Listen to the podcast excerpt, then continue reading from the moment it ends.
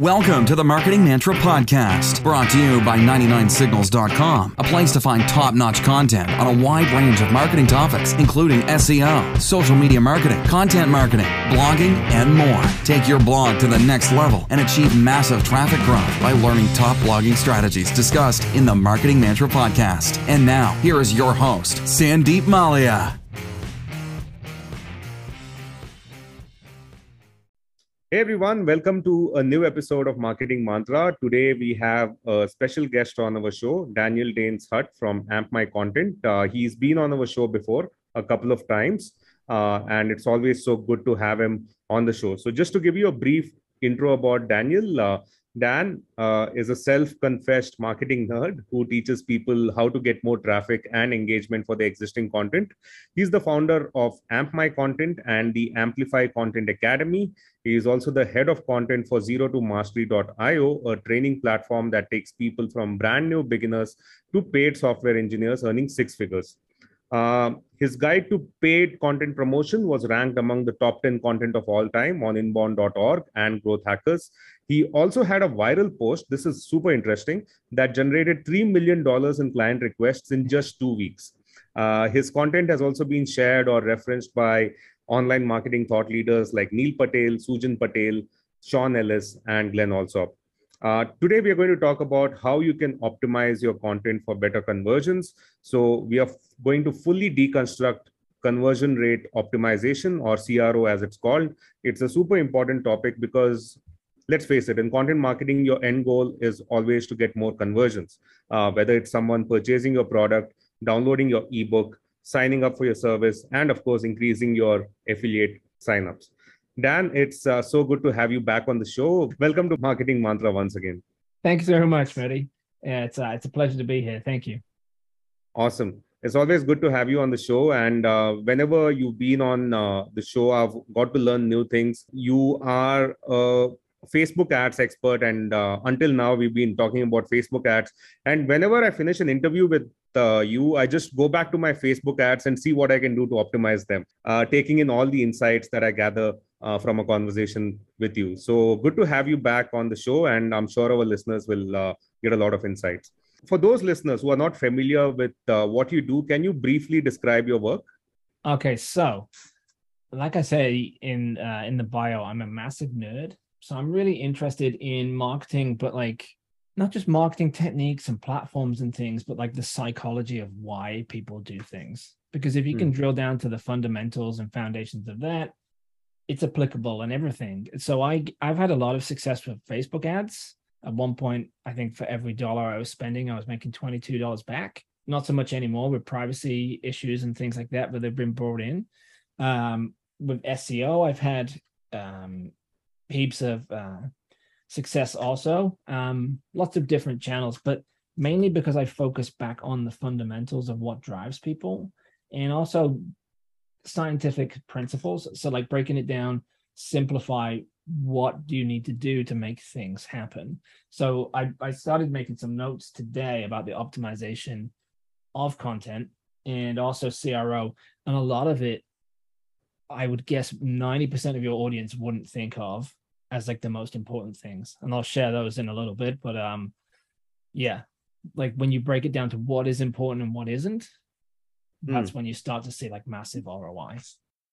Yeah, we are going to fully explore uh, the topic, uh, but I would like to start with the basics. What is content optimization in your view? And uh, when do you think is a particular piece of content, let's say a blog post, is uh, fully optimized? Yeah.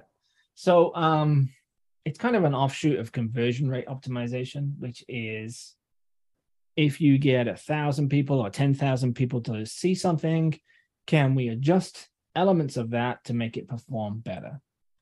Mm-hmm. So, taking those same principles, obviously optimizing content, it depends on what your goal is. Can you mm. optimize your content so that people take an action from it? Because mm. content mm. on its own, getting traffic is great. We can optimize for SEO and talk about that. But mm. also mm. thinking about how you actually write and structure content so that people take an action. I normally find that people are they're either kind of clueless and they don't get traffic and they don't get sales, or they're good at SEO and they get a lot of traffic but no sales. or they're good at Mm. ads, so they get sales but no organic traffic. And it's because Mm. they have like these skill sets in certain areas, but they don't overlap the things that you need to do. You know, so Mm. they're not looking at their content. A paid ads person will look at a piece of content like a sales page. How can I hook them in? What are the pain points? How can I draw them down the page? Do I have calls to action repeatedly? Do I remove distractions and things like that? A lot of Mm. content marketers don't do that. Um, Likewise, these paid ad guys, though, when they're not running ads or when privacy blockers come up and things like that, they suddenly can't get sales because they've got no traffic coming in because they haven't Mm, done any mm. promotion. They haven't optimized the post for Google as well. So you've got to work really for the people and for the channels that you're trying to run it through. Because when you do it like that, then you can run traffic to it at a profit because you know that the you know the math behind the content and how it converts and how many readers become subscribers, how many subscribers become customers, and so on and so on.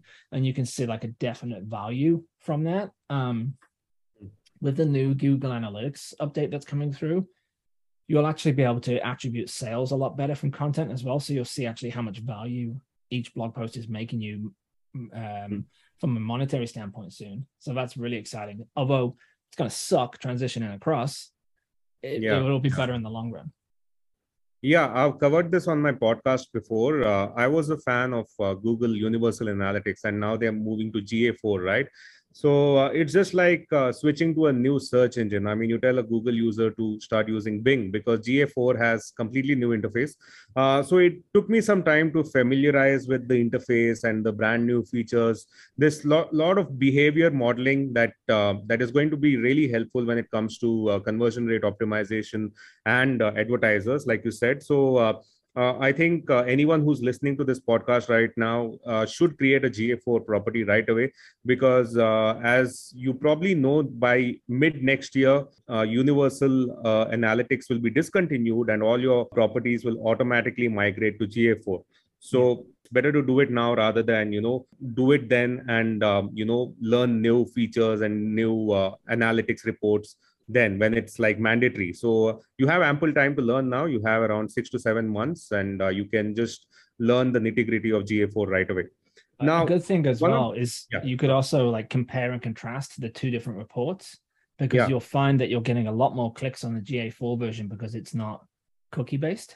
So they're Hmm. actually seeing the clicks that are coming through. So uh, Google Analytics, Classic Analytics right now might be selling you getting less traffic than you actually are because it's not uh, capturing those browser events. So having a look at how you're actually performing now instead of in six months and then suddenly changing and wondering what the hell's happened, like your traffic has dropped or risen or whatever. Start to have a Mm, look at it now in advance. Sorry to cut you off there. uh, so have you seen any major differences uh, in the traffic that you see uh, in ga4 versus the uh, the current ga that we're using Um, there's a 19% traffic difference. Um, is it a traffic I'm- boost or is it a decline in traffic It's a boost. So Oh, um, okay. when I'm report, so speaking to like my boss and things at the moment, I keep Hmm. wanting to move across to it now because as the traffic guy, it's 19% higher in GA4 than it is in uh, the, the standard analytics, you know? right and I can also show like conversions based on content and things like that. But um, Hmm. we're just kind of like holding off and learning it and things because it takes time to learn all this stuff, right? Yeah, yeah, right. So it's better to do it uh, right away. And um, SEO is one of the main uh, traction channels that I use. And uh, uh, most of my uh, episodes in the recent past have been anchored around SEO. Uh, again, talking from an SEO perspective. Now, one of the most critical goals that you have when it comes to content optimization to be more visible in search engines, right? So, how do you optimize your content for SEO? So if, if you think about it, what we're actually trying to do is Google is a machine, the search engine is a machine. Their goal is to give their users the best experience. So they want to give the best content for their search. Um, because if they don't, they'll go to Bing or places like that, or they bounce off. So really what we need to do is make sure that we are creating the best content that the audience wants, understanding the intent, and then optimizing the content so Google can understand it so they recommend it to the right things. Years ago, I had a clothing company and a t-shirt design was the same uh, name as a Korean pop band. And I got a bunch of traffic one day, like 50,000 visitors in an hour. and then all of a sudden it just dropped again, and it realized it's because like they released a song, I was ranking for it, I got all these Right. people coming to find out about this. So it's like making sure that you are ranking for the right things. Honestly, Mm-hmm. the process is really quite simple. You know, it's if you can, um, I use a checklist because it's even though I've done it for years now, you can still forget. So I put like keyword in the title, try in the URL, you know, trying to get it front loaded if possible. Keyword in Mm. the title, the first hundred words, last hundred and fifty words. We're just we're just trying to tell Google that this article is about this thing without spamming it too much. Um, in the meta ti- uh, title description of the first image, things like that. Um, Hmm. Adding in LSI terms, which it means uh, latent semantic indexing for people who don't know. Basically, it is keywords that Google associates with the keyword that you're talking about. So it's like if you're talking about this topic, you would also normally talk about this particular thing also. So by adding some of them in and talking about it, um, it helps Google understand. You know, um, I'm trying to think of an example now, but it's not really working. Say if you're talking about Lord of the Rings and you wanted to write about it, someone might talk about Frodo as an LSI term. So you would talk about Frodo as the ring bearer and things like that, you know, in there. So adding that in helps them understand, okay, they are talking about this thing. Um, Right. Meta descriptions as well, although not really uh, it's not really an optimization in terms of you will get more traffic, but you will get more clicks. So this is the information that comes up in the search results, and when you're actually there, um, people will click through because a lot of the time it just pulls the information if you don't do anything, and it's just a random sentence, and there's no motivation to click on the result. So usually in the SERPs, you'll have the first result gets 24% of traffic, and then it declines as you go down if you've got a better um, better description and more people start to click on it, you're going to get more traffic than you should. Google actually pays attention to that as well. And if you're starting to get more traffic, they assume your content is better, and you can start to be positioned higher than stuff that's got more backlinks. You know, so Right. optimizing for those kind of things. Schema markup as well, which is something I would say most people don't do because it's a pain in the ass sometimes. But basically, it's it's writing HTML code so that um, again Google understands what the article is about. The three big search engines got together years ago and they created this thing, this schema markup, so that between them they could associate and understand context of a page. And so Mhm. by adding this in, it helps them not only understand more, but you start to under you start to rank for not just the organic search result, but you'll come up with rich snippets and things like that.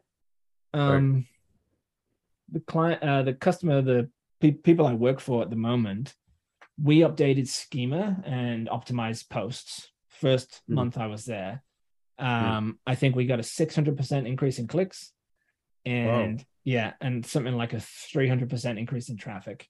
No new content or anything like that. Just re-optimizing and improving these things.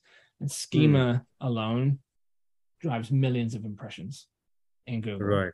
You know, um, again, not that hard to do. You can search for blog posts and stuff on it. There's tools out there where you can literally click on the thing, say you're writing a blog post, add the details, add how-to steps. But that really, in terms of Google optimization, is all you really need to do. You know, yes, you can add it in in a few other places, keywords and headers, adding Mhm. images and context and stuff like that. But um, it's all it really needs to be. You can just kind of checklist this stuff off. But You're just gonna make sure you do it. Hmm. You know, Yeah. Uh, yeah. About schema, I think there is a there is a WordPress plugin since um, you know WordPress uh, is the most popular CMS right now. I think there is an all-in-one schema plugin. I think that's what it's called. Yeah. Uh, you can just uh, it's just like a hygiene check that you can do. Like you have a checklist of things that you should do when you publish a blog post, right? And just like you uh, optimize your meta tags, you can just optimize your schema as well. Like you said, it just takes like 30 seconds to one minute uh, to update it and uh, you can see a you know a higher boost in your rankings and also your click through rate right uh, i was just wondering when does link building come into the equation has uh, link be- building been an important factor in you ranking your articles or uh, have you had articles without you know actively building links uh, have you had articles any- ranking on top we haven't done any active link building yet because I started Oh. working with these people, and so I wanted to fix the things that we've got. So any traffic we're currently getting, I want it to convert better. Any assets Right. that we've got, I want them to perform better. Instead of just Hmm. creating new assets and things like that, I want the things that we've got to do their job properly. So um we haven't even started link building yet. And like I say, you know, 600% increase in clicks, 300% increase in traffic and impressions Right. and things like that. Yeah. We will be link building and it's what we're like planning going into 2023. We'll be doing it hard because then Hmm. we'll, you know, we'll get way more traffic from it. It is still the most important thing you can do. Hmm. I'd say optimization and understanding what content you need to create and link building are really the two major things for Right. SEO. Right. you know? also when you pick the since you're not actively building any uh, uh, links uh, also the keywords that you choose uh, do you choose keywords which are like low competition say medium volume keywords or uh, do you uh, also um, pick high volume keywords with a lot of competition since you are talking about content optimization here and uh, if link building is not probably one of uh, the things that you do at least in the starting phases uh, I was just wondering what are the kinds of keywords that you're choosing? Um, I'm quite sneaky about it. So I don't really care about a lot of traffic. I care about a lot of sales. So I'm Hmm. looking for keywords with a lot of high intent. So Hmm. people who are looking to make a decision or people who are one step away from a decision. So sometimes Right. those keywords can be competitive or they can be quite easy. But it's Hmm. important that I have assets for them because now my traffic's going to convert better. Then if I am going for traffic and stuff, um, usually kind of mid tail, long tail kind of keywords because Hmm. Until you're like DA 70 plus for some of these industries, you're not going to Hmm. show up for it. It's worth Mhm. having, you know, it's worth having like what is a website if if you're a web developer or whatever and stuff like that, or how to build your first blog at some point. But you're not going to rank for it straight away. Whereas if you wrote a blog post on how to install and set up schema markup with three WordPress plugins, Hmm. the people who read that are going to become an affiliate customer almost straight away because they're ready to move, take that step, that action, you know. So Hmm. it's like um, not really fussed about massive traffic.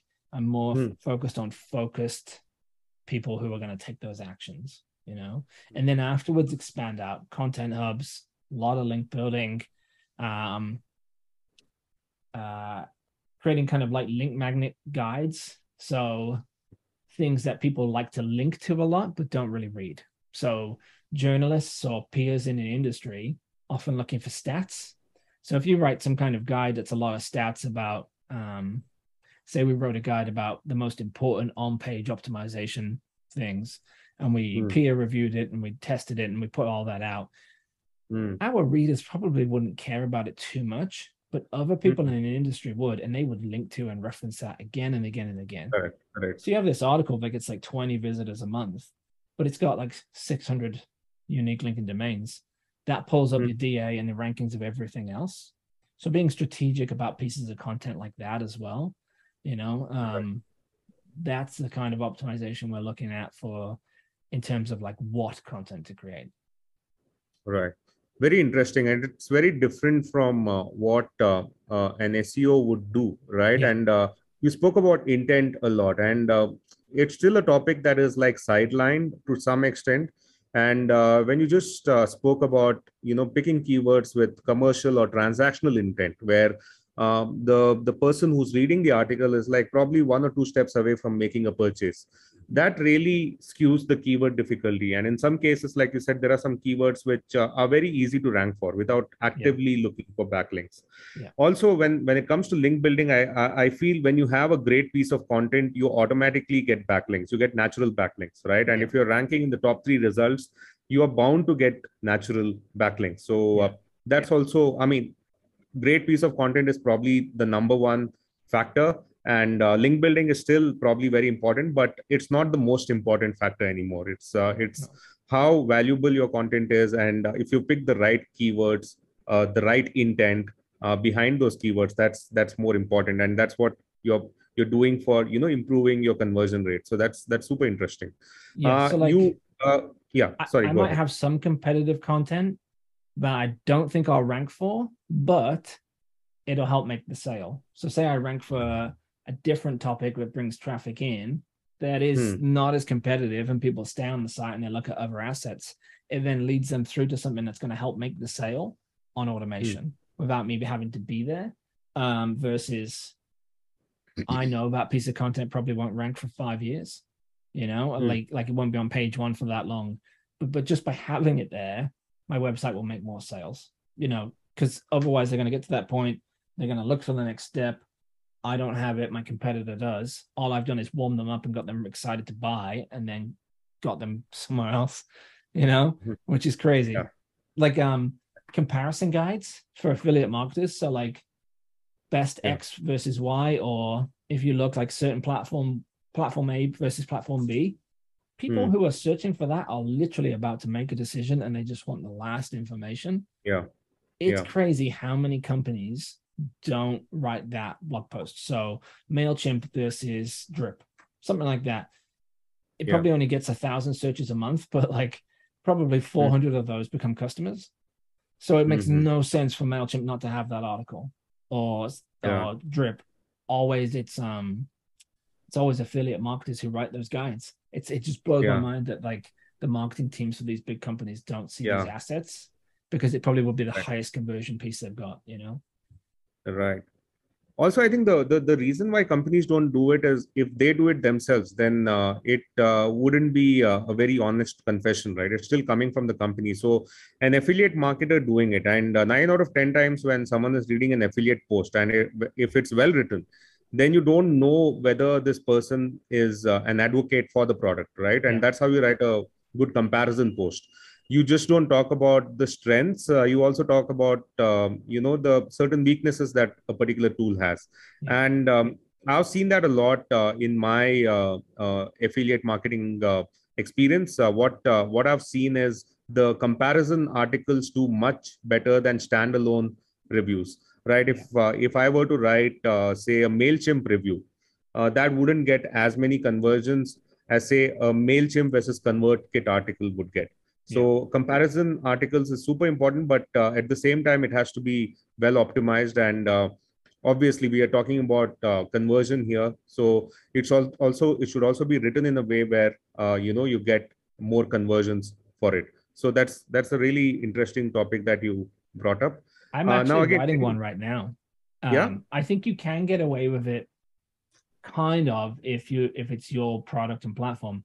But you really have to be critical of yourself and say yeah. what your strengths and weaknesses are. So, like right now, our platform compared to other, there's like literally thousands of places where you can learn to code online. If you go to hmm. Udemy, mm. there's 10,000 courses on there just for this one programming language alone, um, which is overwhelming. Which do you choose? You know, so that could be a flaw for Udemy, but also at the same time, you can get a course for $12. Um, mm. Whereas ours, we only have 49 courses, but we cut a lot of bloat out to get people hired because that's our main focus is we don't want to teach you absolutely everything about a language because you don't need to know it all and you never will be able to. We want to teach you that 80% so it like we've got had people hired by um at twitter within three months of like learning to code and they were a waiter before that. You know things yeah. like so like you can say we don't have as much information but there's a reason behind it. You know we cut all that out to get you a job. We're those people if you want a lot of stuff and a lot of options and a buffet, that's go to that competitor. We totally agree that they do have a lot more stuff.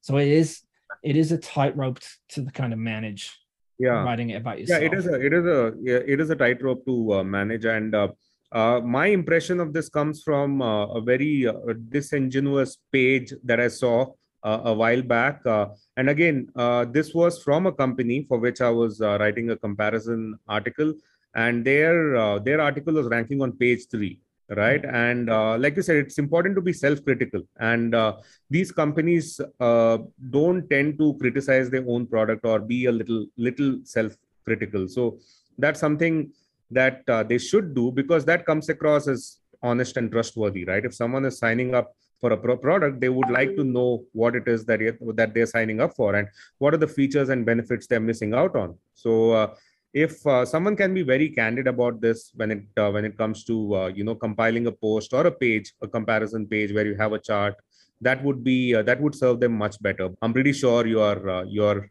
you've been in the conversion game for such a long time. So uh, i'm pretty sure you can create a piece of content that will get you better conversions. Yeah. I like i'm i'm no one's perfect at it you know but you'll get some more than you would you know and right. at the very least people will trust you more. Even if they don't become a customer like if someone else that they know needs that particular thing they'll recommend you. Because they'll be like those guys weren't the ones for me but i think they would be great for you because you want this thing and you want to learn fast and you want to get paid you know kind of thing or or whatever it is that your your strength is that you're pointing out and you've shown your weakness and stuff like that. But yeah it can be difficult if you just sit there and say we're the best at this and the best at that and these guys suck. Mm. Again as affiliate marketers though if it's not your product you can put links for both products and you can get paid Yeah. for whichever one they decide you know? Yeah true.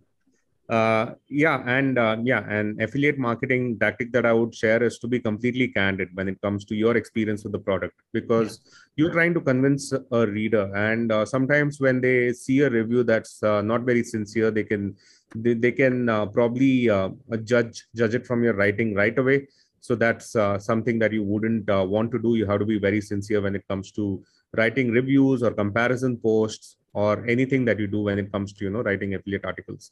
Um, now uh, getting back to conversion uh, every piece of content that you publish should have some form of a conversion path in mind right? So Mhm. what are some of the points to consider when optimizing content for better conversions? If you can just um, you know share three of your top points to consider All right. So um, I actually used to work for a conversion rate optimization tool, software called um, Convert. It's one of the biggest and oldest in, in the world.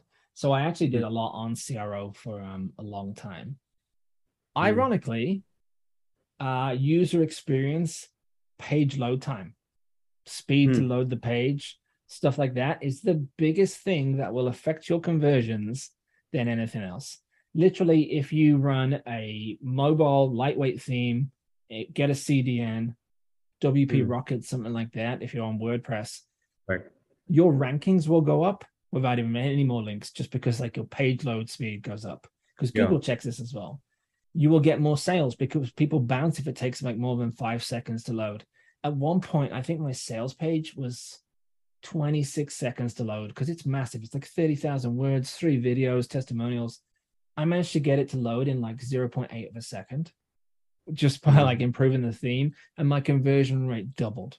Like insane you know? Mhm. it affects content it affects everything else. Um so yeah removing bloat and things like that getting a fast site Right. load speed. Then remove distractions. Don't have like multiple calls to action in the in the header don't have a pop-up for something else immediately it blows my mind why if, if someone's on a page and they start loading all of a sudden a pop-up comes up it jumps them to the top and it makes them an offer for something you've just yeah i've taken been me out guilty of of the- that you're just taking me out of the moment, right? Yeah, so it's yeah. like, ideally, I want you to, if you're what reading this on your phone, waiting for a bus, I want you to miss your bus. I want the bus to drive past because you're too focused on this thing, you know? I want to pull you down the page. So I do a lot of customer research and I find out the pain points in certain areas. I find the struggles that people have had. And I try and pull that through in the content because then it feels like it's for them and it moves them along. And I also know what I need to include to actually help them get past those points, you know? So I'll jump on Skype with people and things like that. I'll do a lot of research. I'll look in Reddit forums, whatever else if I need to, and learn as much as I can about the thing that I'm writing this piece of content on to get hmm. them through it. You remove those distractions, understand the audience, speed up the page, and a final bonus one have a call to action. People don't have calls to action. Like they forget to put them in. They- they either put in like five or six different competing ones or they don't have one. Have one do it three times. Click here to go check this out. Oh by the way you can check this out here at the end. Check this out here. People forget that they've even seen a call to action so you've got to ask them multiple times but if you're asking them multiple times for multiple different things it's a paradox of choice and they just get confused and they don't take any action you know right you can Right. see conversion rate just drop when there's too many options. Udemy, 10,000 courses on one language. people are only going to pick the top three with the most views. The Yeah. rest of them are just going to get very, very little unless it's like a special offer or something like that. Right. Same as your blog post, you know. Click here for um the cheat sheet of how to do this. I actually put all this together in a sheet with on-page optimization and schema. You can get it here. This and this, you know, just remind them and remind them and your conversion rate. I think my my lowest conversion rate on an article is 26%, and one of them is like 74% opt-in rate, Wow. you know. But And what article was this? What was your end objective uh, for this article? Uh, I just want them to become a subscriber. So my paid Oh. ads one we were talking about, where it's like a Mm. checklist of like how to set up your paid ads and things like that. Oh. Um, it's it's usually the next step that they want to take. So if we just Hmm. if I had a cheat sheet right now, if I was trying to get subscribers, I would have already made like an on-page optimization and schema and plugins that I could Hmm. pitch. I don't have anything of that ready because it's not what I'm trying to do. But if I had Hmm. that and we've just talked about this and you see the value, you immediately want to do that. Your listeners right now are probably already Googling it of how to set these things up, right? Right, So if you transcribe this post, you should put one of these in there, you know? You should put like a call to action or whatever underneath the podcast or whatever. If it's the next step they want to take and you've got them excited, you pre-frame them ready, give them that action because if you don't, they'll go somewhere else. Same as having that com- piece of conversion content that if it might not rank, but if you don't Hmm. have it, they'll go somewhere else for it, you know? Right. True. And uh, yeah, page experience is such an important topic uh, that you brought up, and that's uh, that's something that was implemented last year, if I'm not mistaken. And uh, I just came across um, uh, these couple of uh, statistics, which will probably illustrate how important page speed is.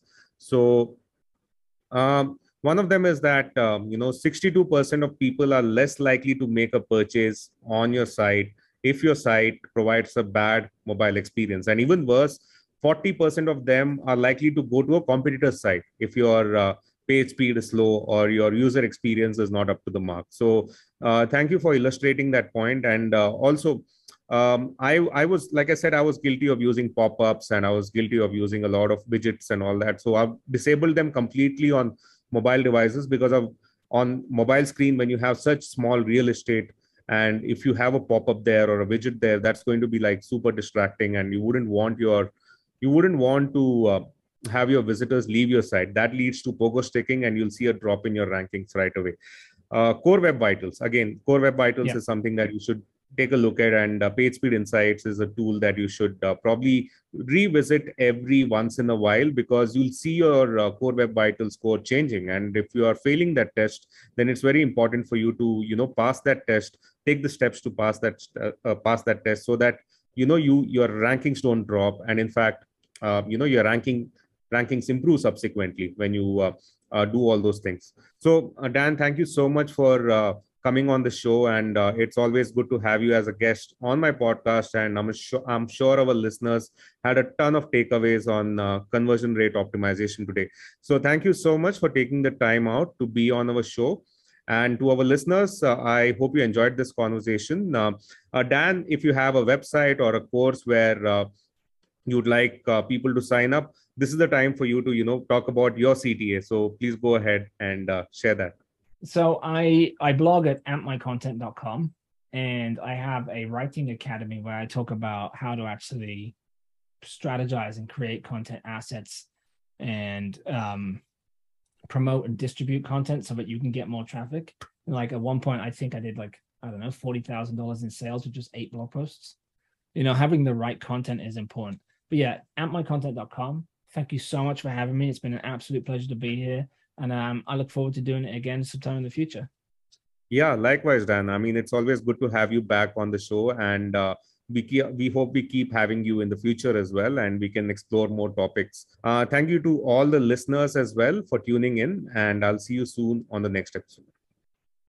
Marketing Mantra with Sandeep Mallya is a podcast by 99 Signals, a place to find top notch content on a wide range of online marketing topics. To get started, visit 99signals.com slash best to check out all the top rated articles on the blog, or simply view the description of each episode to download free online marketing resources to level up your marketing skills.